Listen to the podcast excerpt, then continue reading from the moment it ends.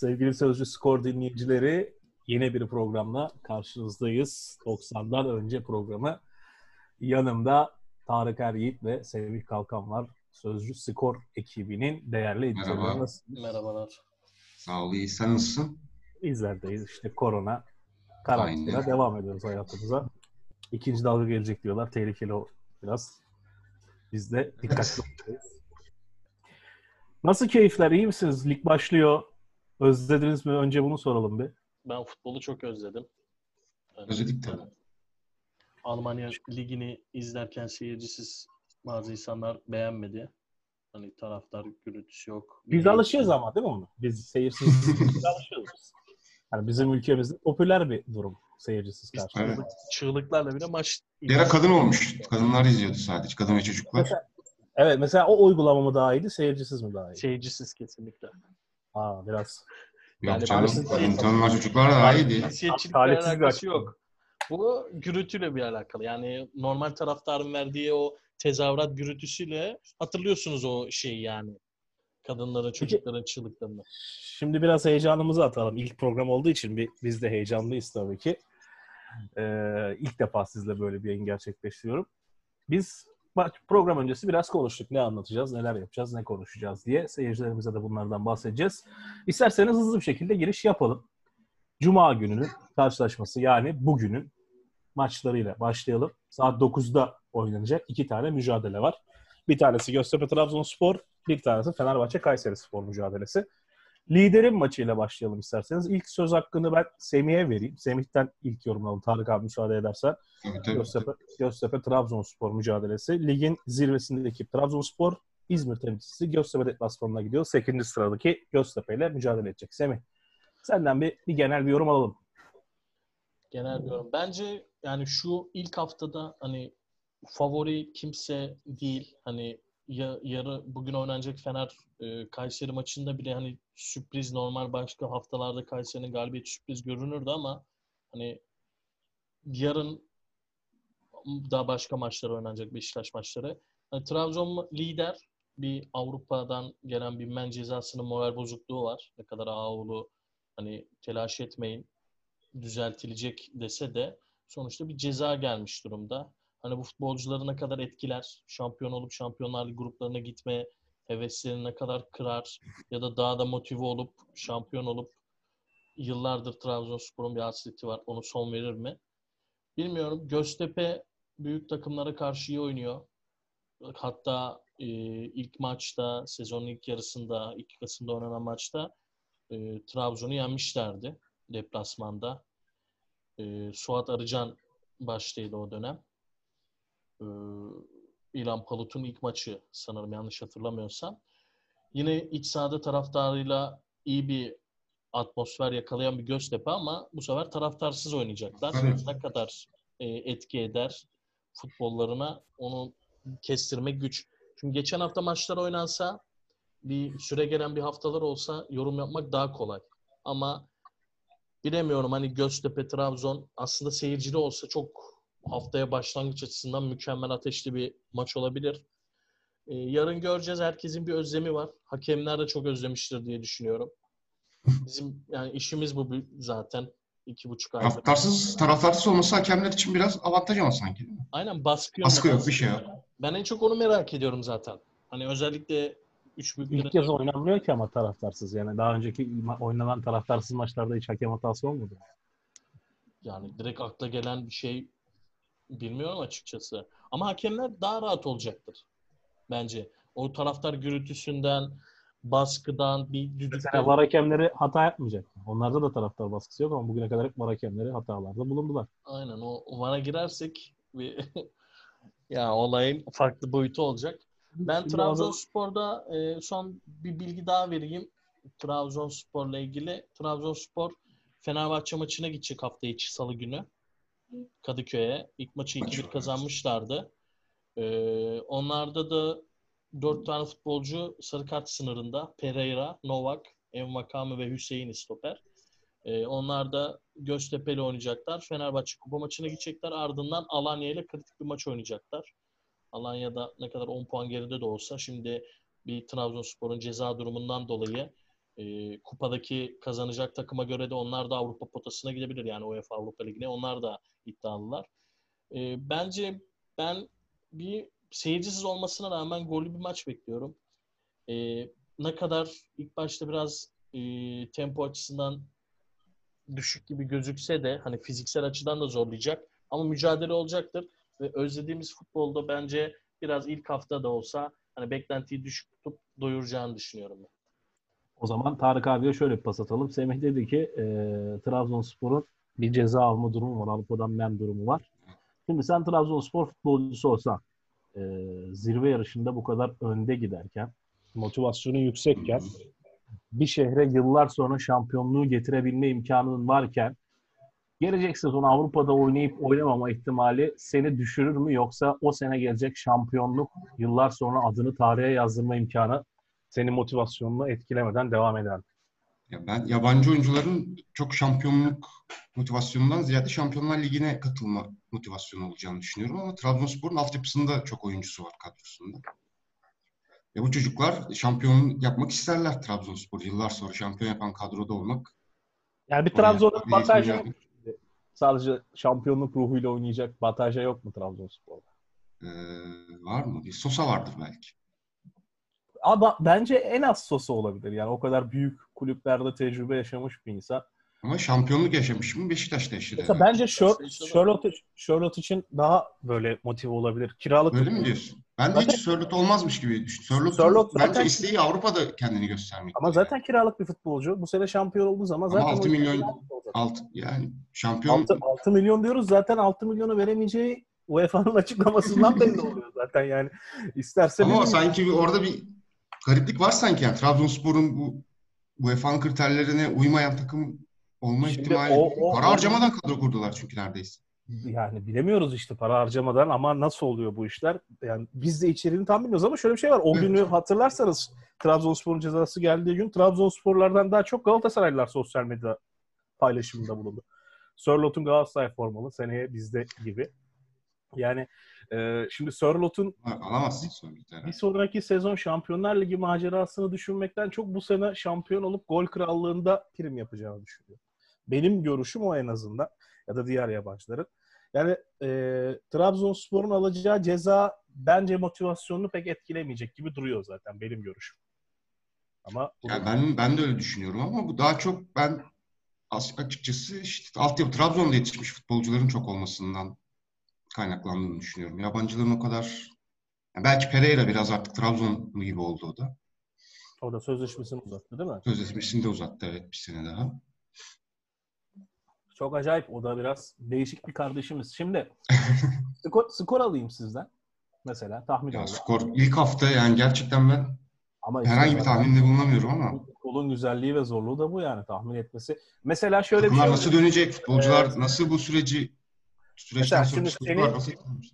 Senin yazında da şöyle bir şey vardı. 5 oyuncu değişikliği ligimizi nasıl Evet. etkileyecek? Ayrıca Metin'in bize aktardığı durumlar vardı. Hani Evet Avrupa deplasman takımları. Deplasman takımlarının. Mesela ben baktığımda Trabzonspor'un 6 deplasman mücadelesi gözüküyor. Son 8 hafta içerisinde.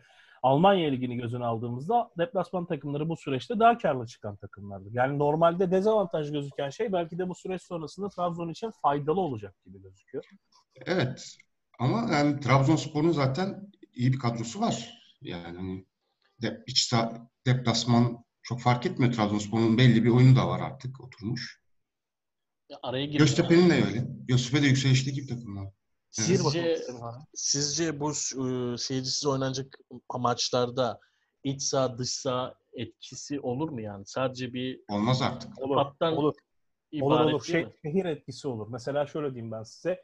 Haziran'ın sonunda Temmuz başında Antalya'da Alanya'da mı top oynamak Yani istersin? iklimsel olur. Ee, tabii yani. O, Ama abi yani şimdi Alanya Antalya'da oynayacak sonuçta. O topçular da içeride oynayacak. Hani Ama şampiyonluk şampiyonluk açısından. Şöyle düşün şimdi e, 12 ayı Alanya'da geçiren bir insanla e, İstanbul'da yaşayıp sadece belirli aylarda Antalya'ya gidenin o sıcaklığa alışması, o tempoda antrenman yapıp oynaması tabii ki farklı olacaktır. Deplasmana bu şimdi normalde ligin bitmesinden harici sürede oynanacağı için Haziran Temmuz aylarında ya. için yani ne kadar saat Yazın Antalya'da oturduğun yerden nefes alamıyorsun bir de Aynen öyle yani. 90 Dok- yani. 9'da bile olsa maçlar hiçbir Tabii, şey ifade etmeyecek. Daha, daha bile hatta nemin yükseldiği anlarda oluyor geceleri. Taraftardan çok sanki e, hava koşullarıyla mücadele edecek. Evet evet o bir o, o etkisi olabilir ama yani şimdi Trabzon İzmir'de Ben- oynayacak. Evet. Bir de bir şey söyleyeyim. Galatasaray'ın hatırlarsanız bir şampiyonluğunda ilk 8 hafta e, ceza almıştı. Hmm. Yani Evet. bazı camialar taraftarsızlıktan da pek e, şey e, zarar görmeden çıkabiliyorlar. Beşiktaş e, stadı olmadan oynadı. Şampiyon oldu neredeyse yani. Evet evet. Evet İşte- yani burada Başakşehir kurulduğundan beri zaten e, genelde Evet, en çok herhalde Başakşehir'i etkilemeyecektir bu seyircisiz. Tamam ben son skor alayım. Trabzonspor Göztepe maçı. Daha doğrusu Göztepe Trabzonspor maçı. Bir skor içinizden geçeni söyleyin bakalım ne olacak. 2-1 90'dan geçiyor sonra programımız da olacak bizim biliyorsunuz. 90'dan sonra programı. Orada artık tartışırız bunları. Kaç kaç geçiyor? 3-1 geçiyor benim içimden. Kim kazanır? Kim kazanacağını bilmiyorum. Ama böyle olmaz yani. skor istediğin skor veriyorum işte. gol ve 4 gol oynasınlar. Daha programı mı ben ne bileyim skoru. Ama biz sizin engin tecrübelerinizden fazla Trabzonspor'u bir adım önde görüyorum ben açıkçası. Trabzonspor 3-1 kazanır dedi Tarık abi. Biz Semih'e soralım. Semih Ben 2-1 Trabzonspor diyorum. Trabzonspor. Ben de berabere bitecek. Sörlot, Sörlot gol atmayı özlemiştir. Bir Bence orta bitecek. kafa bir gol atar. Bir... Ama nasıl nasıl dönecekler futbolcular tabii o önemli bir etken ya şimdi olacak. şöyle bir şey var. Hazırlık maçı yapmadılar Sonuçta ama uzun zaman. takımlar kendi arasında ikiye bölünüp antrenman maçı yapıyorlar. Fenerbahçe ilk Riva'da yaptı, ardından Kadıköy'de yaptı. E, kadroları bölüp e, birebir maç yaptılar. Hani Galatasaray da bunu yaptı. Beşiktaş da tesislerinde yapıyor. Sürekli taktik antrenmanlar yapıyorlar. Ya futbolcular şimdi e, antrenman yaptılar. Belli bir Mart'a kadar top oynadılar fiziksel olarak ki aslında fiziksel gücün tavan yapacağı döneme tam giriyorlardı. Bir anda kesildiler. Bazıları göbek möbek yaptı. Uyku düzenleri bozuldu yani röportajlarda okuduk dinledik. Yani ben sporcu hani biz olsak bizi çok etkilerdi fiziksel açıdan. Ama futbolcuların o güçlü kuvvetli yapılarının ben sanmıyorum yani etkileneceğini. Antrenman da yediler epey. Ama hiç bu kadar uzun süre bir ara verilmiyor lig. Yani hiç 3 ay 3 ay oldu yani. O da 3 doğru. aylık bir ara hiç yok yani hani yazın bile. Ama En evde- azından antrenmansız yok. aynen öyle. Evet, Ama evde yine antrenmansız yok. antrenmanlara devam ettiler sonuçta. Hani o Ama her hep söylenen de evdeki antrenman aynı olmuyor yani. Ne Evet, kadar evdeki futbolcunun sadece kilo almasını engelliyor dediler yani o antrenman için. Ama şimdi şöyle bir durum var. Topsuz çalışmaya başlasalardı, maçlara gitselerdi sakatlık çok olacaktı. Ama şimdi antrenmanlarda toplu çalışmalar yaptılar. Ee, yazla bu arayı, korona arasını yazla bir tutamazsın. Şimdi bunlar yazın futbolcu kalanın kafasında kapatıyor. Gidiyor Çeşme'ye, Ege'ye takılıyor. Bir Beachlerde hafta voleybol oynuyor. yapıyor. Yemeğini yiyor. Hani içkisini içiyor. Takılıyor. Ama İki hafta ama ya. ama iki, İki hafta, hafta değil, yapıyor. bir, bir, bir buçuk ay sürüyor. Hiç kapatıyorlar. Topa dokunmuyorlar. Antrenman yapmıyorlar ama e, bunların hepsi sokağa çıkamadılar. Bir yerlere gidemediler. Evde sürekli çalıştılar ve kulüpler de bunları takip etti yani. E, bilmiyorum. Ama ben toplu- çok etkileneceğini Yani- düşünmüyorum. Hani bir tempo açısından biraz etkilenebilir. Hani kalite açısından bazı futbolcuları e, dili dışarıda belki bir ikisini görebiliriz. Ben hepsini göreceğimizi düşünüyorum. Yaşlı kadrolar biraz etkilenir bence bundan da. Bence iyi düşecek, geri dönecekler. Hani Beşiktaş da ligin yaşlı kadrolarından bir tanesi. Oraya geleceğiz. Beşiktaş maçına geleceğiz. Beşiktaş'a Nasıl olur bilmiyorum. Beşiktaş'a geleceğiz. Şimdi ilk program, ilk programın günü almazmış. Maçları belki biraz uzatabiliriz konuşmaları ki biraz vaktimizi aldı Trabzonspor konuşması. Hemen ikinci maça geçelim isterseniz. Fenerbahçe Kayseri Spor. O da bu akşam oynanacak. Saat 21'de Kadıköy'de. Fenerbahçe Kayseri Spor'u ağırlayacak. Ligin son sırasındaki belki de düşmenin en büyük adaylarından bir tanesi Kayseri Spor'u. Tarık abi senle başlayalım biz bu maça. Fenerbahçe Kayseri Spor. Fenerbahçe yeni hocası bu hafta açıklandı. Evet.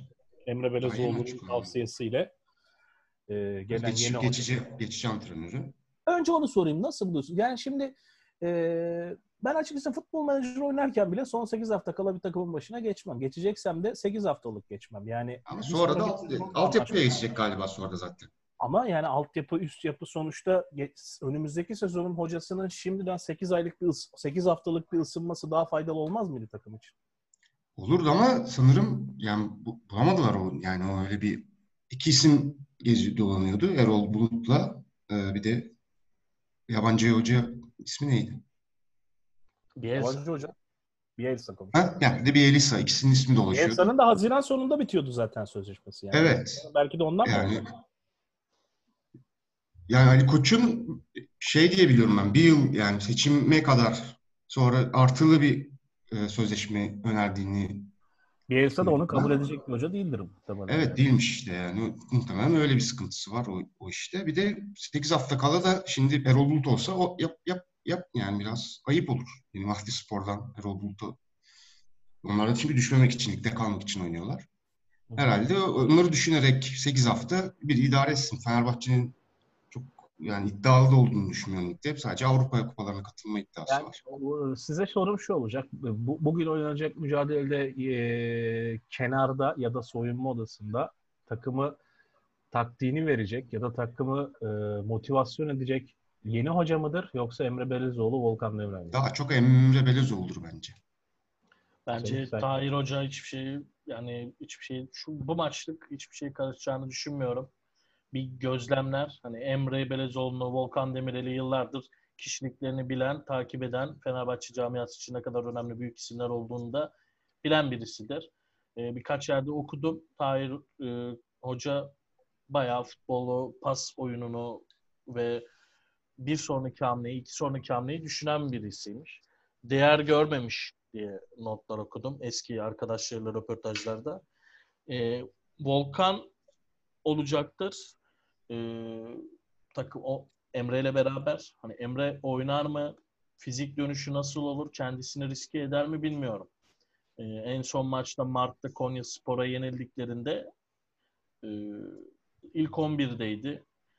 E, Fenerbahçe nasıl geri dönecek? Hani kenarda Volkan veya Emre Belözoğlu olabilir. Volkan Demirel ve Emre Belözoğlu. Ama Fenerbahçe nasıl geri dönecek? Önemli olan bu. 6 maçtır. Son 5 maçta 13 puan kaybeden bir Fenerbahçe vardı Mart'ta. Şampiyonluk adayı mı? Hı. Motivasyon kaybı da var Fenerbahçe'de sanki. Şimdi Fenerbahçe şampiyonluk adayı mı? Size onu sorayım önce. Şampiyonluk Bence adayı değil bence. 13 puan Fenerbahçeliler zaten Emre Emre de söylüyor yani biz kupayı kazanmak istiyoruz diyor zaten. Şampiyonluk Kesinlikle Avrupa'ya.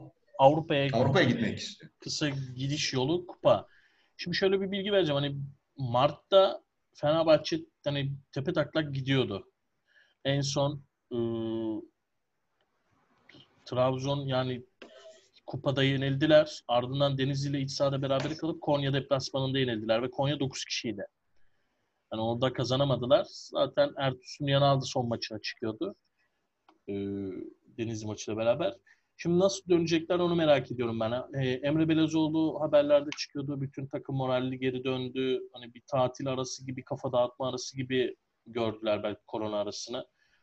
5 maçta 13 puan kaybeden bir Fenerbahçe. Ardından kupaya gidecekler. Yani Trabzon'la oynayacaklar içeride. Taraftarlarına bu sezon için bir kupa vermek istiyorlar. Avrupa'ya gidiş bileti görüyorlar. Nasıl Avantajlı bir skorla da yani çok büyük olmasa da Aynen öyle. deplasmanda gol atarak döndüler yani. Her ne kadar seyircisi de olsa 1-0 kazansa finale çıkacak. Diğer tarafta Alanya Antalya yarı finali var. Ve kupadan sonra da Kayseri kazanıp Kasımpaşa'ya deplasmana gidecekler. Kasımpaşa da düşmemeye oynuyor potanın üzerinde. Kayseri Spor en son maçta Mart'ta ıı, Yeni Malatya'yı yenerek araya girdi. Onlar da iyi bir performans sergiliyorlardı. Ne kadar geride olsalar da, son sırada olsalar da son 6 haftada 11 puan topladılar. Hani bu az buz bir rakam değil. Şu an 22 puanda Kayseri Spor. Ee, Bence direnecekler ama futbolcuların nasıl olur fiziksel e, yapıları onu tahmin etmek güç. Fenerbahçe o Mart'ta bıraktığımız moral motivasyon form düşüklüğünü sürdürür mü? Kayseri Spor bunu değerlendirir mi? Göreceğiz. Ama Fenerbahçe bence kazanacaktır. Ee, hafta içi Sercan Hamzoğlu bizi e, Sözcü Fenerbahçe muhabiri Sercan Hamzoğlu da bir geçti. Ee, Ali Koç Başkan an- tesislere gidip moral vermiş diye. Yeni bir hoca getirdiler, yeni bir hava ama takımın başında Tahir Karapınar diye çıkacak. Ama taktikleri Emre mi verir, Volkan mı verir onu bilmiyorum. Onu bu akşam göreceğiz televizyonda izlerken. Evet Tarık abi sen ne Ben- diyorsun genel olarak bu maç Ben için? Fenerbahçe'nin açıkçası kazanacağını zannetmiyorum bu maçta yani. Düşünmüyorum. Ben berabere biter diye düşünüyorum. 1-1 ya da 0-0 gibi. Çok golde olacağını zannetmiyorum. Çünkü Kayseri Spor'un motivasyonu Fenerbahçe'den daha fazla bu maç özelinde. Taraftar yok. Pas, yani Fenerbahçe yani hemen hemen büyük takımlarla hep yani taraftar kitlesi büyük takımlarla deplasmanda oynamak her zaman zordur ama öyle bir baskı da olmayacak. E, Fenerbahçe korona yüzünden ara girmeden önce zaten formsuzdu. Ama şimdi şöyle de bakmak Şimdi böyle çok mu, bambaşka bir formla döneceklerini zannetmiyorum açıkçası. Koronadan önce, koronadan sonra yani e, Semih'in konuşmasında belirttiği hep hani o Mart oyundaki maçlar galibiyetle girdi, mağlubiyetle girdi. Onların pek etkisi olacağını düşünmüyorum ben. Çünkü artık resmen e, bir çağ kapandı, bir çağ açıldı gibi duruyor korona sonrası, korona öncesi yani gerek e, dünyada gerek futbol dünyasında yani. E, ben, Sporlarla diyebiliriz. evet evet bütün sporla, bütün dünya, bütün branşlarda Evet. işlerde her şeyde koronadan önce ve koronadan sonra diye geçecek bundan sonraki nesillere. Bana göre öyle duruyor. Ee, o yüzden Mart'taki durumlarını pek e, önemli olacağını düşünmüyorum bu süreçte. Yani şu anki şeyde. Fenerbahçe Kayseri Spor maçına gelecek olursak da Semih çok güzel belirtti. Ee, Trabzonspor maçını düşündüğü için futbolcuların akıllarında. Hele ki bu süreçten sonra sahada antrenmansız yani daha az antrenmanlı futbolcuların sakatlanma riskini düşüneceği için ben pek o toplara gireceklerini düşünmüyorum Kayseri Spor karşısında. Çünkü Ben hafta içi oynayacakları bir Trabzonspor mücadelesi var. Yani Fenerbahçe'nin puan kaybetmesi bana göre yüksek Ben bir duruyor. Sen de Semih. Çünkü Kayseri Spor ligde kalmak için bir motiv en azından futbolcunun bir motivasyonu var. Fenerbahçe'nin Evet. yani futbolcunun konuşmalarından da anlıyoruz ki hiç ligle ilgili bir motivasyonları yok. Yani hep, hep kupayı, kupa, kupayı kazanacağız. İşte Türkiye Fener- Kupası'nı Fener- kazanacağız. Fenerbahçe'nin puan kaybetmesi sürpriz olmaz yani bu karşılaşmada. Ben de öyle düşünüyorum. Ama Ortak şimdi şöyle bir durum var. Yani koca Fenerbahçe camiası da başkanı da e, futbolcuları da ligi tamamen salmak istemezler. 7 7. sıradalar 40 puanla. Arkalarında 8. sırada 37 puanlı Göztepe var. Ardından 9. sırada 32 puanlı Gaziantep Futbol Kulübü var. Şimdi Fenerbahçe ligi tamamen geride bırakmaz. Hani kupaya tamam önemli ama ligi de boşlayacaklarını düşünmüyorum. Ha diyebilirsiniz ki ha 7. ha 8. ama bu bir demoralizasyon da yaratır. Kupaya da etkisi olur. Kupada varsayalım finale çıktı. Rakibi Antalya veya Alanya oldu. O Fenerbahçe ligde düş, düşüşte biz korkmuyoruz Fenerbahçe'den. Motivasyonu da yaratabilir. Biraz rakiplerine korku da vermesi gerekiyor.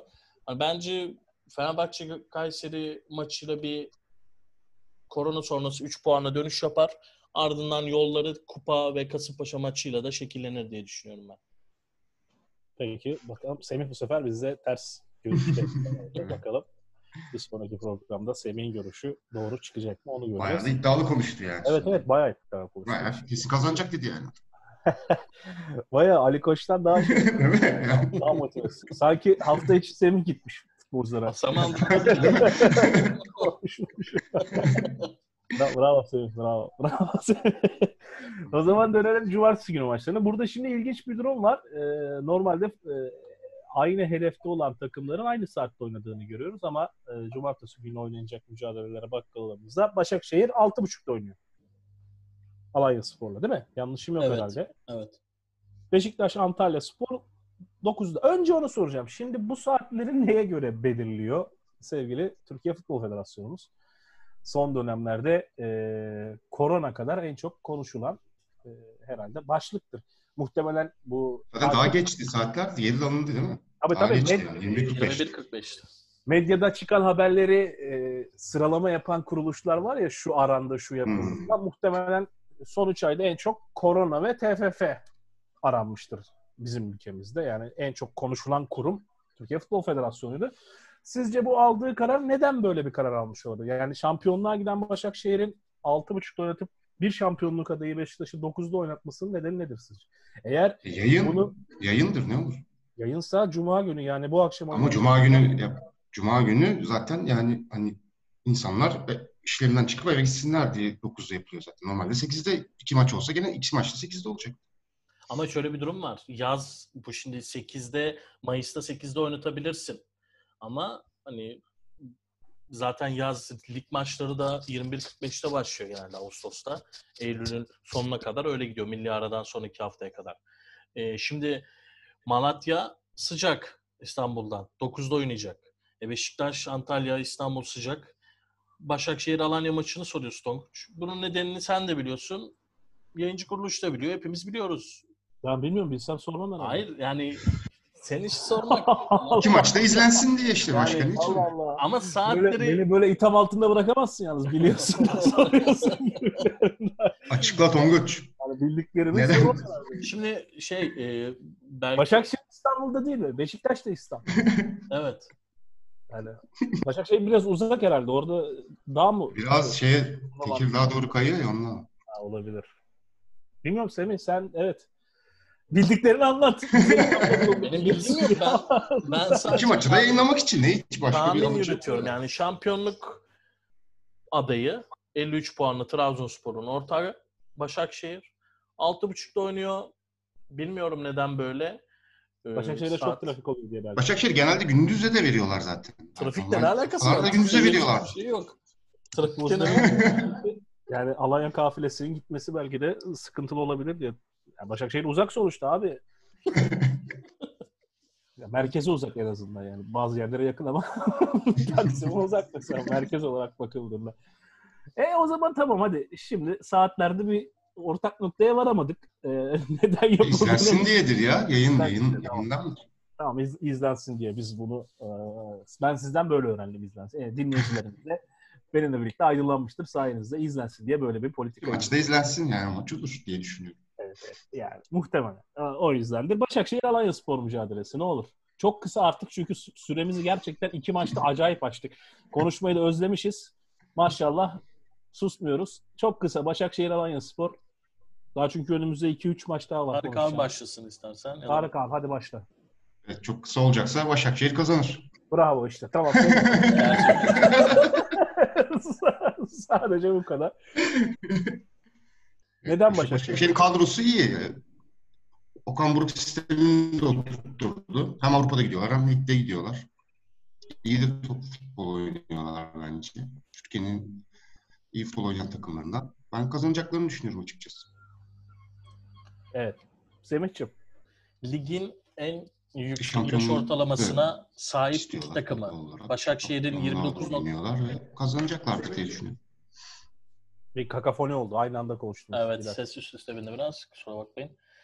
Bence Başakşehir kazanır ama iki yaşlı takım oynayacak. Başakşehir'in 29.9, Alanya'nın 29.6 yaş ortalaması var. Ligin en yaşlı iki takımı korona sonrası sıcakta ne yaparlar bilmiyorum. Biraz Beş oyuncu zorlanacaklar. değişikliğini iyi kullanacaktır Aynen Başakşehir. öyle. Yarayacaktır onu. Başakşehir en son Ocak'ta yenildi. Ee, son mağlubiyetini Fenerbahçe'ye aldı. Yani Ocak'ta yenildi derken Maç kulik. Aynen yani e, şey yapmak istiyor. Hani biraz önce ben dedim hani koronadan önce koronadan ve sonra Semih Hı. sanki bir önceki maç geçen hafta oynadı. yani hiç, o 3 aylık süreç Niye o ara 3 aylık ara demek ki bir hafta gibi falan geçtiyse e, öyle hiç, hiç etkilememiş yani. Son maçtan bahsediyor. Hani ama son maçtan değil ben Ocak'tan bahsediyorum. Şimdi Başakşehir daha, daha da eskiye gitti. Ocaktan Evet. bahsediyor. Evet. kazanma alışkanlığı var. Bunu sürdürürler. Seyircisiz olmaları Başakşehir'i etkilemeyecek. Bunu tüm futbol kamuoyu biliyordur yani. Çok az kişiye oynuyorlar. Lider Trabzon'la en son maçta puanları paylaştılar. 53 puanda. Bence Göztepe deplasmanına gidecek Trabzonspor'un puan kaybına göre Başakşehir'in futbolu da değişebilir. Okan Buruk Hoca zaten tak tak top oynatıyor. Kadroları çok iyi. E, Dembaba'nın babası vefat etti. Dün Allah rahmet eylesin. Evet. e, o da nasıl olur bilmiyorum. Oynar mı? Crivelli ile oynarlar. E, Eliye de açıklama yaptı seneye yokum diye. Aynen. O da seneye yokum diye. Ya bunlar maçlara etkilerler mi bilmiyorum. Belki performanslarını arttırır yeni sözleşmeler için. E, Mahmut Şikertel ve Ipriano da Başakşehir'de sınırda. Onlar da Alanya'dan sonra e, 19 Haziran'da Ankara Gücü deplasmanına gidiyorlar. Ankara Gücü de ligin sondan ikinci takımı. Bence Başakşehir Alanya'yı yener ama bir yandan da Erol Bulut Hoca var. Ne olur bilmiyorum. Alanya'nın da hücum silahları iyi. E, Erol Bulut'un da sürekli Fenerbahçe ile ilgili açıklamalar yaptığını görüyoruz değil mi? Aynen. Fenerbahçe bir daha hata yapmaz. Fenerbahçe şöyle, Fenerbahçe böyle. Şimdi doğal değil mi yani e, ismi basında sürekli Doğal, doğal. derken- Acaba onun aklı sene bir, bir, bir sonraki senede olabilir mi falan tabii bunlar. E Ama yani ama şu-. E- Erol Hoca bence o karakterde bir insan değil yani. Şu anki takımını düşünmeyip. Yani sonuçta bu şu takımın Avrupa'ya gitme ihtimali var. Var. Az buzda değil baya baya. Seneye için düşündüğü takımdan bu seneki takımı daha Yani o yüzden e, Erol Bulut'un bu mantaliteyle sahaya çıkacağını ben pek düşünmüyorum. E, yani o Fenerbahçe açıklamasını Fenerbahçe'de olduğu için yapıyordur ama Fenerbahçe'de seneye olayım diye bir açıklama yapacağını düşünmüyorum. Semih sen diyorsun ki Başakşehir zorlanmadan bu karşılaşmaya yani geçecek. Zorlanmadan değil ama yani Başakşehir kazanır diye düşünüyorum ben. Anladım. Tarık abi sen de aynı diyorsun. Ben de Başakşehir kazanır. Evet, bu sefer 3 evetle Başakşehir'i uğurluyoruz. Ben de Başakşehir'i çünkü kazanır. Yani Tamam, zaman tarafta görüyorum. Şimdi bakalım 21'de yani saat 9'da oynanacak. Akşam saat 9'da oynanacak. Beşiktaş Antalya Spor mücadelesi. Sergen Yalçın. Semih'te bir gülümseme oluştu. Ee, bu karşılaşmayla ilgili. Şimdi dönüyoruz Şubat ayına. Beşiktaş'a bir bakalım. Yok Şubat ayına Sergen dönmeyeceğim. Yalçın'ı getirdi yeni bir heyecan. Oradan başlıyor. Şubat ayına dönmeyeceğim. Sergen Hoca gelişine döneceğim falan ilk gençlik yılına. Bence Evet. yani Beşiktaş e, Tamer Hoca hani bu takımı bilen bir insan. Hani çok değişse de Şenol Güneş'in yardımcılığında Evet, hiç çalıştırdığı takımdan kim kaldı? evet yani bayağı bir yani değiş. Tam, Tamer Hoca kadar sen de biliyorsundur şu Beşiktaş'ı. Yani tabii. Ama Tamer Hoca kadar profesyonel bakamam hani biraz dışarıdan gözle, taraftar gözüyle de olsun ya da editör gözüyle olsun. Bence yani bana Başakşehir maçından tahmin edilmesi daha zor gelen bir maç. Beşiktaş ba- ne yapacağı hiç belli olmayan bir takım. Alanya'yı deplasmanda hani Beşiktaş'ın eksiklerinden biraz bize bahseder misin? Kim olacak olmayacak? Burak cezalı. Sarı kart cezası.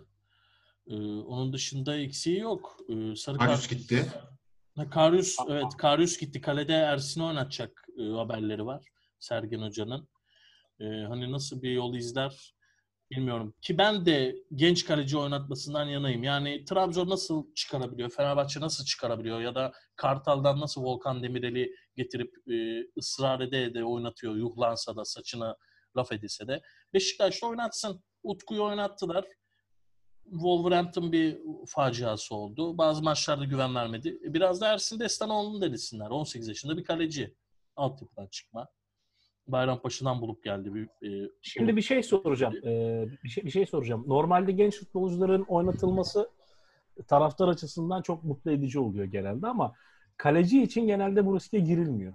Yani çünkü kaleci genelde zaten iyi kaleciler de hep öyle derler ya 29'undan 30'undan sonra en iyi dönemini yaşar. 30 ile 35 arası kaleciliğin zirvesidir diye konuşurlar. Zaten bugüne kadar baktığımızda da dünya üzerinde 17-18'inde iyi kaleci olarak dünya piyasasına çıkan bir, pa- bir elin parmağına geçmez. Hani Casillas vardır, Buffon var. vardır. Hmm. Donnarumma vardı. Donnarumma, Donnarumma, Donnarumma oynadı. Başka yani hatırladığınız var mı bu kadar genç yaşta büyük bir takımın kalesine geçip performans gösteren bir kaleci? Yok. Yok. O yüzden o yüzden ben biraz da bu durumda kalecinin e, genç yaştaki kalecinin direkt formu bulmasının biraz daha zor olacağını düşünüyorum. Yani Ama çünkü riskli bir Çok- bölge. bölge. Yani Evet, bir Fevzi, moral çok bir Fevzi- Beşiktaş'ta Fevzi vardı. Fevzi yani Fevzi iyi kaleci olarak gösteriliyordu zamanında.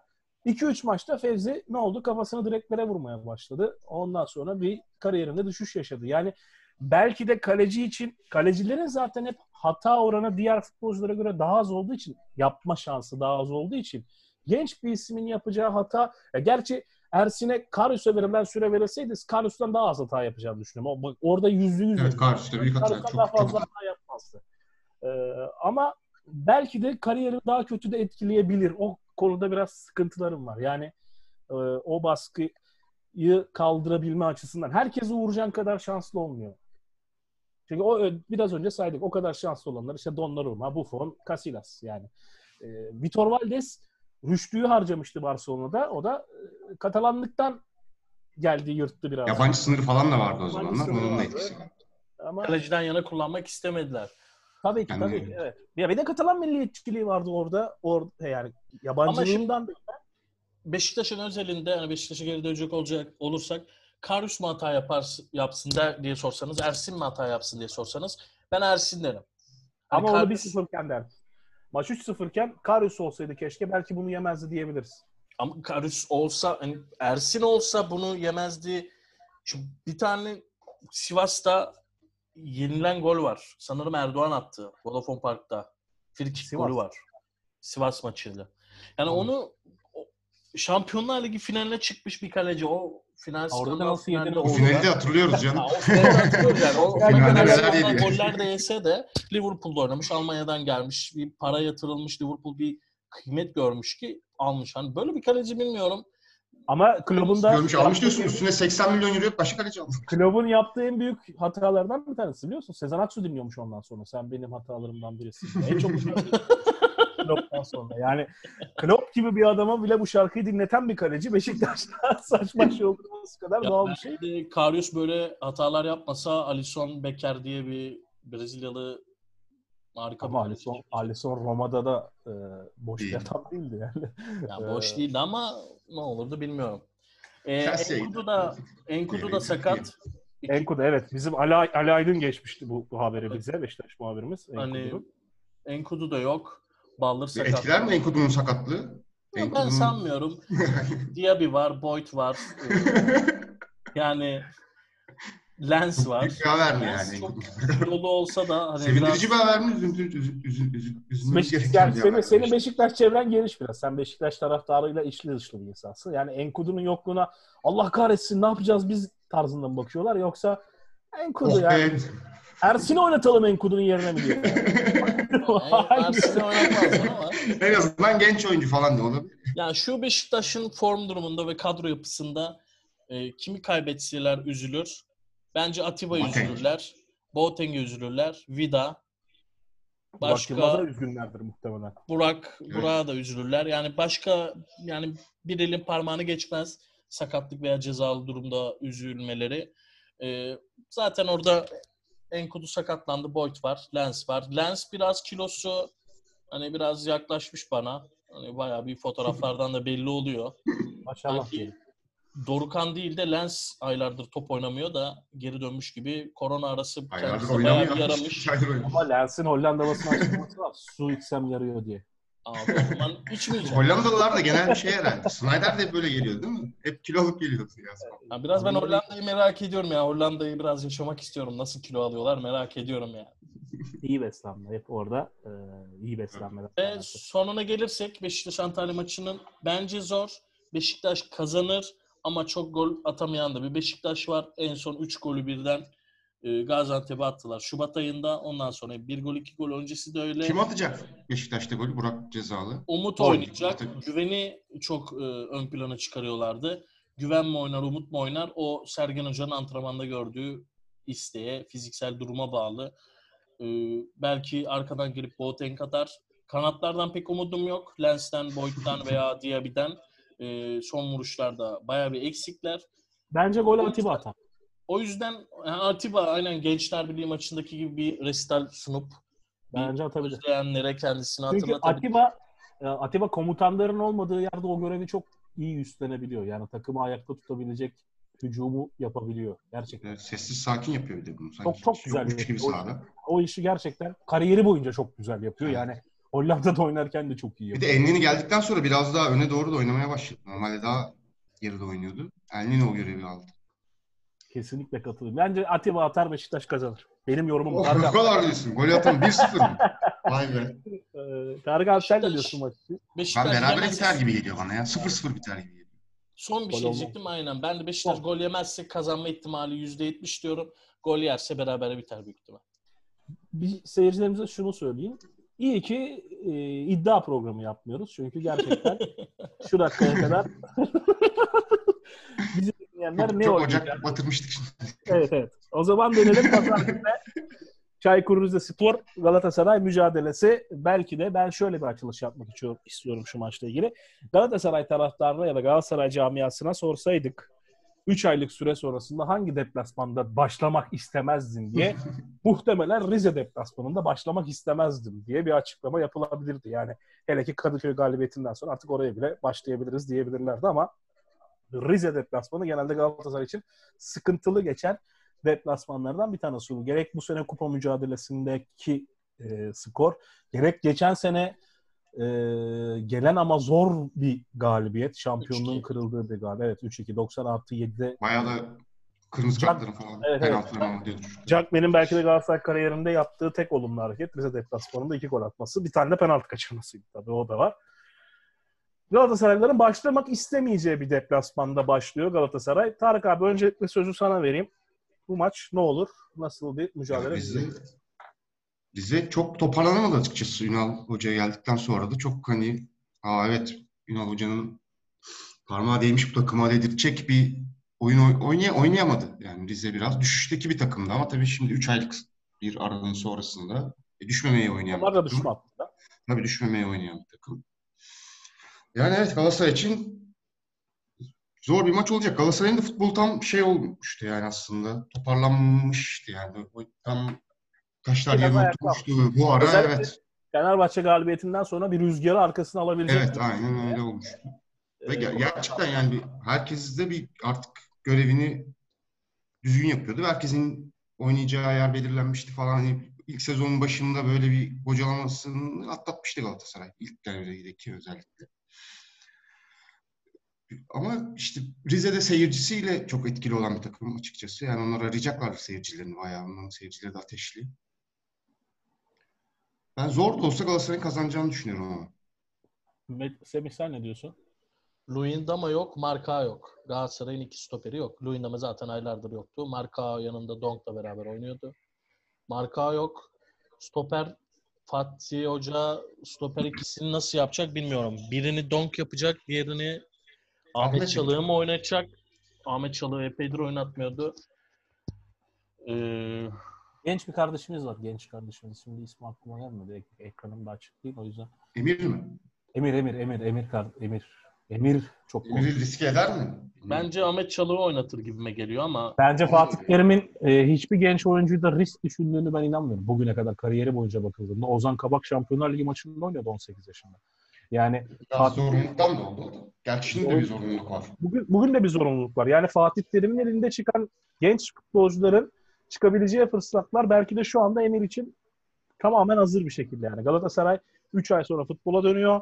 Ee, stoperleri yok ve Emir'in belki de hayatı boyunca bulamayacağı bir şans şu anda tam ayağına gelmiş gibi duruyor ki Fatih Hoca'nın da hiçbir şekilde geri adım atmadan hak edene formayı her zaman verdiğini bildiğimiz gibi bence Emir'e de e, bu formayı vereceğini düşünüyorum. Ahmet Çalık'tan daha çok güveneceğini düşünüyorum. Senin katılıyor musun?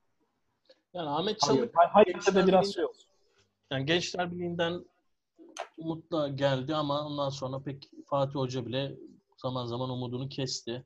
Yani bu saatten sonra yedek bir stoper olup yabancıları e, tampon olacaktır. Genç oyuncu oynatır mı? Fatih Hoca bir sürü genç oyuncuyu attı. Şampiyonlar Ligi'de olsa da senin dediğin gibi Ozan Kabaklar. Daha önce Emreler, Okanlar hepsini aldı attı sahaya ve takır takır da top oynadılar. Hatırlarsanız geçen seneki Rize deplasmanında Yunus da oyuna girmişti. Aynen öyle. Ee, yani Ünal Karaman geldi Rize'ye. İlk maçında Alanya'yla içeride beraber kaldılar. Ardından iki tane deplasmanı kaybettiler. Üç maçta bir puan topladı Ünal Hoca. O da korona sonrası hem kendi açısından hem Süper Lig açısından yeni bir başlangıç isteyecektir. Karşılığında zor bir takım var. Yani sonuçta Galatasaray. Ee, daha önce rakibini 22 kez yenmiş bir takım. Üç galibiyetli Rize'nin var. Ben Galatasaray'ın Semih'cim lafını bölüyorum ama sana şu soruyu soracağım. Çünkü hep bize bu bilgileri sen veriyorsun. Senin tarafından çıkıyor geçmişe dönük bilgiler. Sence futbolda geçmiş istatistikler bu kadar önemli mi? bence Yani önemli. aralarında oynanan mücadele ya da geçen sezon ne yaptılar? Bu sezon Sivas aman e, Rize Galatasaray işte 22 maç kazanamamış bilmem ne. Bunlar sence önemli mi bugüne kadar? Önemli bu psikolojik üstünlüktür yıllardır. Hani bir Galatasaray'ın Kadıköy'de kazanamadığı seri gibi.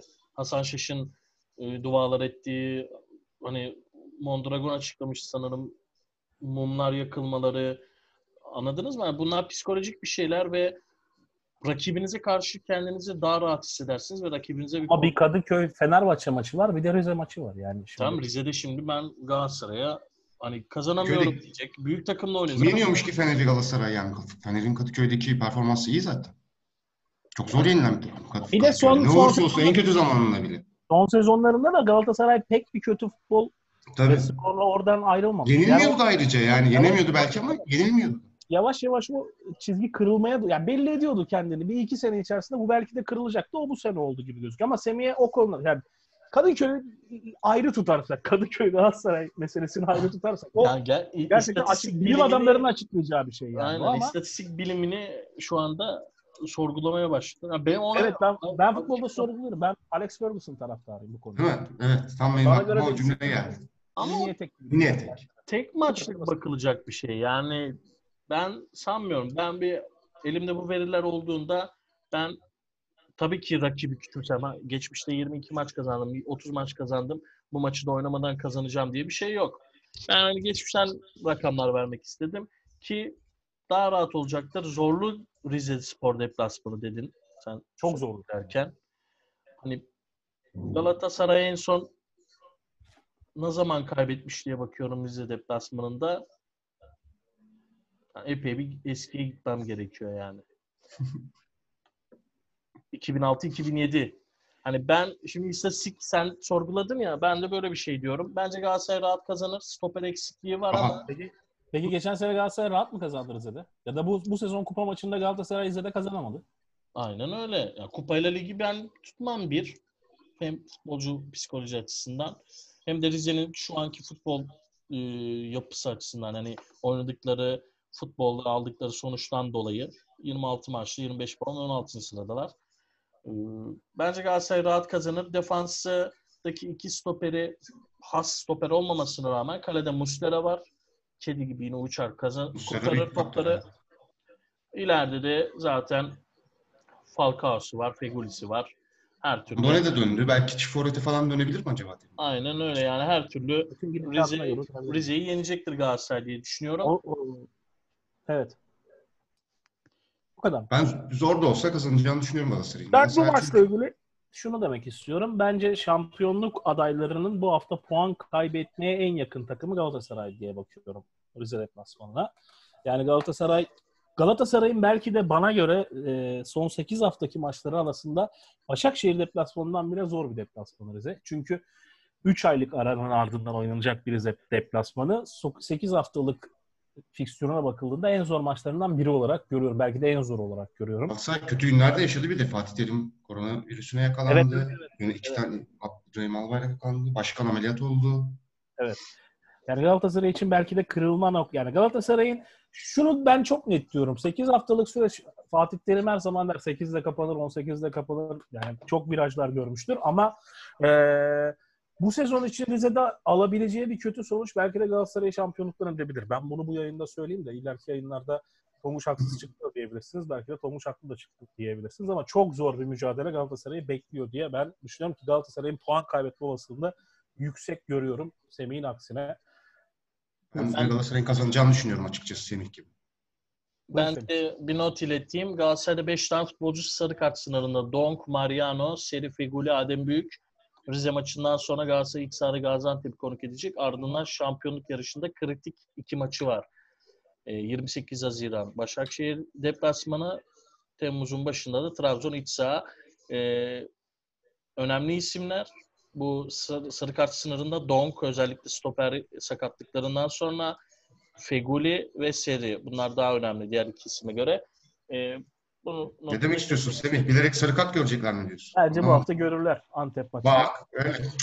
Yani bilerek görürler diye değil. Ee, daha önce de söyledim. Hani Başakşehir maçında da Trabzonspor maçında da hani 5 tane oyuncu var. Hani ne olur bilmiyorum. Kritik eksiklikler de konuşabiliriz Başakşehir maçı, Trabzonspor maçı öncesinde. Sadece dinleyenlere ufak bir bilgi vermek istedim. Bravo. Bravo. Güzel güzel hatırlatma oldu. O zaman son maçımıza dönelim.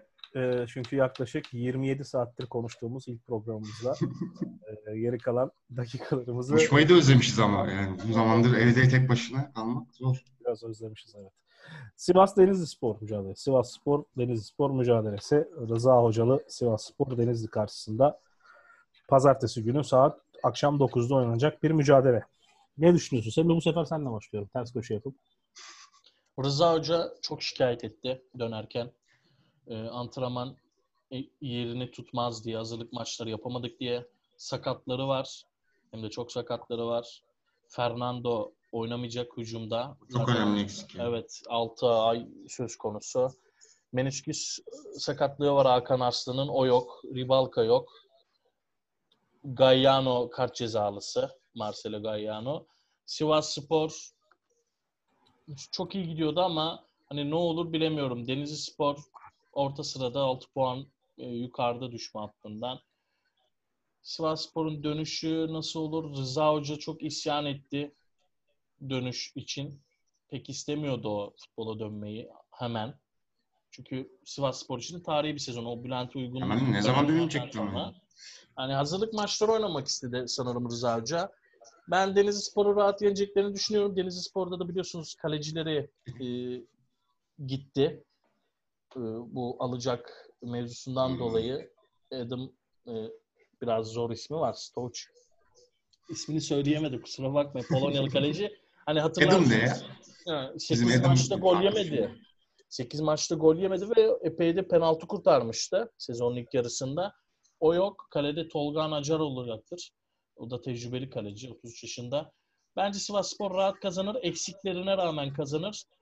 Ee, ondan sonra da Konya'lı maçı var Sivas Spor'un. Şampiyonluk yarışında e, birbirleriyle oynayacak üç, yukarıdaki 3 takım. Sivas Spor'da bu maçlar öncesi puan kaybetmeyecek, etmemeye çalışacaktır. Bence Sivas Spor, Denizli Spor rahat yener. Umarım haftanın kapanış maçı güzel bir şekilde sonlanır. İzleyenleri bizlere güzel bir futbol seyrettirirler. Evet Tarık abi. Ben de Sivas Spor'un kazanacağını düşünüyorum. Yani evet eksikleri var. En yaşlı kadrolarından biri Süper Lig'in. Yani bu dönüş tabii nasıl olur onu bilmiyoruz ama ben yine de kazanacağını düşünüyorum. Ben de Trabzonspor'un e, kazanamayacağını düşünüyorum. Hatta Trabzonspor'un Avrupa'ya da gidemeyeceğini düşünüyorum. E, hatta hatta biraz da e, küme düşecek bir. Yok küme düşmeyecek de Trabzon, e, Sivas Spor, ben, Sivaslılar e, kızmasın bana ama e, ligi ilk beşte bitiremeyeceğini düşünüyorum Sivas Spor'un. E, bunu ben ama sezon başında da diyordum. Yani Sivas liderken de diyordum Sivas şampiyon olamayacak ya da Sivas Avrupa Kupalarına gidebilecek diye. Yani e, benim Kim olacak ilk beş? Efendim? Kim olacak ilk beş? Kim girecek yani Sivas'ın yerine oraya? Beşiktaş. Yani Beşiktaş ee, neden mesela şimdi sana bu soru soruyorum. Beşiktaş neden girmesin? 44 puanı var. Sivas'ın 49 puanı var. 5 puanlık bir fark var. Yani e, Sivas'ın oyun olarak çok onu vermiyor Beşiktaş'ta çünkü. Sivas, yani. Sivas, daha Fener, Sivas Fenerbahçe deplasmanından Sergen, Yal Sergen Yalçın kendisi sen diyor futbolcuların topa vurmayı da ben öğreteceğim falan diyor artık yani. Ama Kadrodan memnun değil. Kadrosu ya. çok iyi değil Beşiktaş'ın açıkçası. Sergen muhtemelen Maradona e, şeyi yaşıyor. Anladın mı? Psikolojisi. Çünkü Sergen'in bir şeyleri istemesi bu eski futbolcuların şeylerine bakalım mesela. Çok güzel YouTube'da programlara katılıyorlar. Ee, orada bak anlatıyorlar hep. Hacı bunu yaparmış Galatasaraylı futbolcular antrenman olarak geldiğinde. Antrenmanı durdurulmuş ve topu buradan buraya atacaksınız. Niye yapamıyorsunuz diye. Futbolcuların hepsi aynı tepkiyi vermiş. Hocam Herkesin sen kendisi gibi. Evet yani hocam sen hacısın yani. Sen onu yapıyorsun da biz yapamıyoruz onu. Sergen de muhtemelen futbolcularından bunu bekliyor. Yani e, o topu oraya atmalarını bekliyor ya da antrenmana 15 dakika bile yaptılar. maçın 90 dakikasında 3 puanı getirmelerini bekliyor ama onu e, dünyada yapabilen 3-5 kişi vardı. Bir tanesi de Sergen'di. O yüzden Sergen'in futbolculara yakarışını e, ama Sergen'in pek... isyanı biraz daha kolay gollerin kaçırmasından bence. Yani böyle niye 90 atamadınız Friki gibi bir isyan olmadı Sergen Yalçın yani. yani işte şu kaçırdığı golleri biliyoruz. Sergen Hoca çok güzel bir psikolog, futbol psikoloğu. Ozan için ne demişti? Futbolu, futbolcu olduğunu hatırlatmaya çalışıyoruz diye. Yani Sergen Hoca bence küçümsenecek Ama bir... Ozan'da bir Ozan'da kapasite vardı. Ozan'ın bir kapasitesi vardı zaten. Bursa'dan Bursa'da biliyoruz Ozan'ı. mı var canım? Yani Boyd'da kapasite yok mu? Ankara gücünde nasıl top oynadığını herkes biliyordu Boyd'un. Yani kötü bir futbolcu değil şimdi. Kapasitesi yok değil. Sadece e, belki alışamadılar. Belki bir süreç gerekiyordu. Belki Sergen Hoca gibi psikolog gerekiyordu başlarına. Ben Sergen Hoca'nın Sivas Spor'un üzerinde bitireceğini düşünüyorum Beşiktaş'ını. E, Sivas Sporlu taraftarlar lütfen beni mazur görsün. Ya bunda Sivas Spor'un da eksiği var. Eksiklerinin çok olması. Evet evet. Sözleşmesi bitecek ve hani büyük takımlarla 3-4 büyüklerden bazılarıyla adlarının anılması bir dağılma gibi olabilir. Haklısın. Bir de şu, şuna getireceğim Semih'ciğim. Ama o da Trabzon'la aynı mesela. Onlar da bir şampiyon olup isimlerini tarihe yazdırmak istemezler. Semih de çok güzel anlattı. Ee, Rıza Hoca kadar korona sürecinden mağdur olduğunu söyleyen, bu kadar çok dile getiren ve oynamasını istemiyoruz'a getiren başka bir hoca bu kadar çok serzenişte bulunmadı. Benim hatırladığım yok. Bu Hocanın motivasyonu düşmüştür diyorsun. yüzde yüz düşmüştür. Yani şimdi kalkıp Olabilir. bir tarafta biz her maça hazırız diyen bir hoca var. Atıyorum Trabzonspor, atıyorum Fatih Terim, atıyorum Sergen Hoca. Ben futbolcularımla oynarım diyen bir hoca var. Diğer tarafta bizim eksiklerimiz var, işte o var, bu var diyen bir hoca. Zaten elindeki futbolcuların da motivasyonunu düşürüyor. Ki bu takım şampiyonluğa giden bir takımken daha da zarar verebilir gibi düşünüyorum ben. Açıkçası benim düşüncem de bu. Katılıyor musun? Muhtemelen katılıyor bana çünkü o da aynı görüşte olduğunu biliyorum. Aynen öyle. Ee, ben bir sona doğru yaklaşırken son yorumlamadığımız, hiç değinmediğimiz maçları da söylemek istiyorum. Cumartesi günü o 21'de Malatya Spor Kasımpaşa maçı var. O zaman şöyle yapalım Semih. Kim kazanır? Direkt onları da söyle hadi. Aynen belki- öyle. Ben Kasımpaşa'nın kazanacağını düşünüyorum. Ee, Pazar günü 18.30'da Gençler Birliği Konyaspor maçı var. O maçın neler olacağını yani tahmin edemiyorum. Alt Belki biter. beraberlik aynen öyle. Alt biter ve Pazar günü 21'de Gaziantep e, Ankara Gücü maçı var. Sumudika futbolu özlemiştir. Yabancılarına da özletmiştir diye düşünüyorum ben. Hani o gazla Mudika zaten en fazla oynamak isteyen oyuncu herhalde. Ben oradan geldim oynatmazlarsa bu ligi Aynen öyle. kendim asarım falan gibi garip garip açıklamalar yapmıştı yani. onun bir korona döneminde bir çılgınlığı var yani. Bence Gaziantep de Ankara gücün sahasında yener. E, rahat bir başlangıç yaparlar diye düşünüyorum. E, futbol dönüşü hepimiz için keyifli olur. Hayırlı olsun. Hayırlı olsun. Keyifli olur. E, biz de maçlarda zaten yoğun mesai vereceğiz. İzleyeceğiz, takip edeceğiz. Yine gelecek haftandan önce yine burada buluşup yorum yaparız. E, ben güzel bir hafta bekliyorum. Beklentiyi çok tut, yüksekte tutmuyorum. Tutmalarını da önermiyorum izleyicilere ve bizi dinleyenlere. Çünkü hayal kırıklığına uğramaktansa beklentiyi düşük tutup keyfini çıkarsınlar. Nasıl bir hayat felsefesi? Ama bu, bu, bu futbolla, bu yani bu günümüzün Süper Ligi ile alakalı. Semih şey yapacak. ben, ben keyifli Yani- olacağını düşünmüyorum açıkçası maçların. Ben Senin keyif almıyorum yani o seyircisi. Ben ben keyif yani seyircisiz maçlara biz bence alışığız ülke olarak. O Çok yüzden ses ben, çıkıyor abi. Futbolcunun sesi çok çıkıyor yani. Ha, ben- Vallahi ben- yani. ben o kadar özlemişim ki Almanya 2. ligini bile izliyorum. O yüzden çok gerçekten yani. Yani futbol izlemek evet keyif. Sessiz izlenebilir belki. Abi bir de geçen Po- Portekiz'de Benfica maçını izliyordum gene. Benfica'nın bir maçını. Orada seyirci de almışlar. Ben ilk Aa. başta ses veriyorlar zannettim. Sonradan Onu niye yapmıyorsun? 150 kişi herhalde yasak. Yani o Hayır, seyirci. yasak olur mu yani? Seyirci ses ya sadece sesi kaydedip ya, yayınlamak yasak mı? Niye yasak olsun? Bir, Korona mı zaman- bulaşıyor? Oradan da mı bulaşıyormuş? Yani sesten de mi bulaşıyor? o zaman kapatmadan son hazır seyirciye dönmüşken şu e, fotoğraflı taraftar uygulaması ne düşünüyorsun? Çok güzel bir uygulama değil mi? Özellikle Fenerbahçe birçok ismi e, böyle kaybedilen isimleri de böyle şeref tribünü gibi bir, tribün yapıp orada koyacak. Bence de çok güzel bir uygulama aslında bu uygulama. Ben sadece bunun E, ses de eklesinler işte mis gibi taraftarlı gibi olsun. Olacak? biraz şeyden e, negatif görüyorum. Bunun ücretleri sanki biraz abartıldı gibi geliyorum. Yani e, değil mi? Oraya fotoğraf koymak 300 lira olmaması gerekiyor. Yani. Biraz fazla gibi sanki. Ya çünkü oraya bilet almaya kalksan 300 liraya almayacaktın o bileti. Hani o yüzden biraz sanki Ama bir krize de girdi takımlar tabii yani. Sonuçta bu süreç kolay aşılacak bir süreç değil yani herhalde. Onlar da zaten biraz kasalarını doldurmak istiyorlar. Fı- krizi fırsata mı çevirecek diyorsun kulüpler? Fırsatı çevirme mi? Çevir, fırsatı Gö- çevirmek Göztepe'nin- bir düşünmeyelim yani. Sonuçta o bağış yapıyormuşsun gibi düşün. Mesela Göztepe'nin uygulaması da çok güzel. Ee, maç günü tribüne taraftarlar formalarını bırakacak. Yani herkes formasını getirsin storun önüne. Oradan statta koltuklarınıza koyacağız. O da değişik güzel bir uygulama. Ee, bence renkli bir lig bizi bekliyor. Hangi ligde o? Bir Avusturya mıydı? Bir yerde miydi? Ne? Ekran koymuşlardı. LED ekran. Ha, Hani Kuzey liglerinden biriydi. Yani orada mesela ben futbolcu olsam dikkatimi de alır. Habire kenarda böyle bir O evet. ekran. Zaten televizyon bir yerde açık olduğunda göz kayıyor direkt ona. Hani oturup bir yerde sohbet ederken televizyon açık olsa oraya bakıyorsun. Hani maç oynarken. yani Biraz. sosyoekonomik bir kültürü Sabri ekran kırıldı. Yani maçı bırak. yüksek olsa da Danimarka'nın yani o yanlış görüntüleri de sahne olabilir yani o tehlikeli bir şey. Türkiye'de Muhtemelen o canlı değildir canım. ya canlı hayır canlı izliyorlardı o ekranlarda. O Canlı canlı. mı? Evet canlıydı. Yani O- Türkiye'de o iş olmaz. Karton işine de ben bir taraftar olsam mesela taraftar olarak o parayı vermem.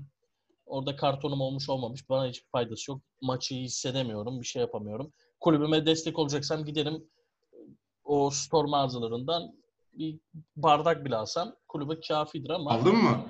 Bardak aldın mı? mesela? yani yıllar Ama önce bar- almıştım. Bir forma iki sezon önce forma almıştım ya. Tuttu Hem bardak alıp hem onu yapabiliyorsun ama. Ay iki Ya, sezon önce forma ben aldıysa tamam kurtarmışsın. ben Sen kurtarmışsın beğendim. işte. Senlik bir. Fenerbahçe'nin e, maraton alt tribünü 10 bini aşkın kartonla e, kaplanmış. Çok Üst tarafta abi, da sarı güzel. kanalgalar bir bayrağı var kocaman. E, yani tribünler böyle ben tribünle ilgilenmiyorum, sessizliğiyle ilgilenmiyorum. Önemli olan benim saha içindeki futbol keyif versin yeterli. Ama futbolcuları da etkiliyor işte o bence. Gerçekten bak mesela şu programımda gurur duyuyorum. Niye biliyor musun? Türk futbolu, Türk sporu realist bir e, yorumcu kazandı bugün mesela. Bugün bizim için bir milat. Sadece saha içine, istatistiklere önem veren bir e, futbol yorumcusu. Bence ilk programı ama e, önümüzdeki programlar ülkede adını sıkça duyacağımız bir spor yorumcusu kazandı. Tarık abi biz senin daha önce e, yayına çıkmıştık seninle. Semih'le nasip olmamıştı daha önce. Ama Semih'in ilk performansı gerçekten programı aldı götürdü adeta. Umarım, Dinley- umarım dinleyenler sıkılmaz, beğenir. E, her hafta da yaparız. E, onlardan da destekler gelir. Devam ettikçe, alıştıkça. Umarım güzel olur. Ben, ben, ben çok teşekkür ediyorum. Ben çok memnun kaldım. Uzun zamandır böyle bir sohbet yapmamıştık. Ee, kendi aramızda bile yapmamıştık. Programa denk geldi. Ee, o yüzden bence güzel oldu. Ee, buradan yönetmenimiz Metin'e de selamlarımızı iletelim. O da bizim bu, bu uygulamanın adı. Ben bu uygulamanın adını da yayın yapacağımız platformun adını da tam söyleyemiyorum şimdi. Ben biraz şey, neydi senin için? Biz- Hadi buyur. Podcast, pod- podcast değil mi? Podcast. Podcast ya. Bizim podcast yönetmenimiz Metin Metin'e de buradan Aktaşoğlu'na sevgilerimizi, saygılarımızı gönderelim. Ee, Benim İngilizcem o kadar yeterli değil. Ne olduğunu da tam söyleyemiyorum. Metin biz senden daha çok program istiyoruz. Yok tutmadı efendim 3 kişi dinledi, 5 kişi dinledi. Bizi böyle yarıda keseceksen Üçe beşe bakmayalım. Üçe beşe bakmadan programları da yapmak istiyoruz. Bütün izleyicilerime ben e, Semih Kalkan, Tarık Eryiğit ve ben Tonguç Oruz olarak çok teşekkür ediyorum. Biz Haftaya- teşekkür. Dilimiz döndüğü kadar biz gene maç öncesi 90'dan önce programıyla sizlerle birlikte olacağız. Bu haftalık bu kadar. Haftaya görüşmek dileğiyle. Şimdilik hoşçakalın. Kendinize iyi bakın. Hoşçakalın. İyi haftalar. Sağ olun.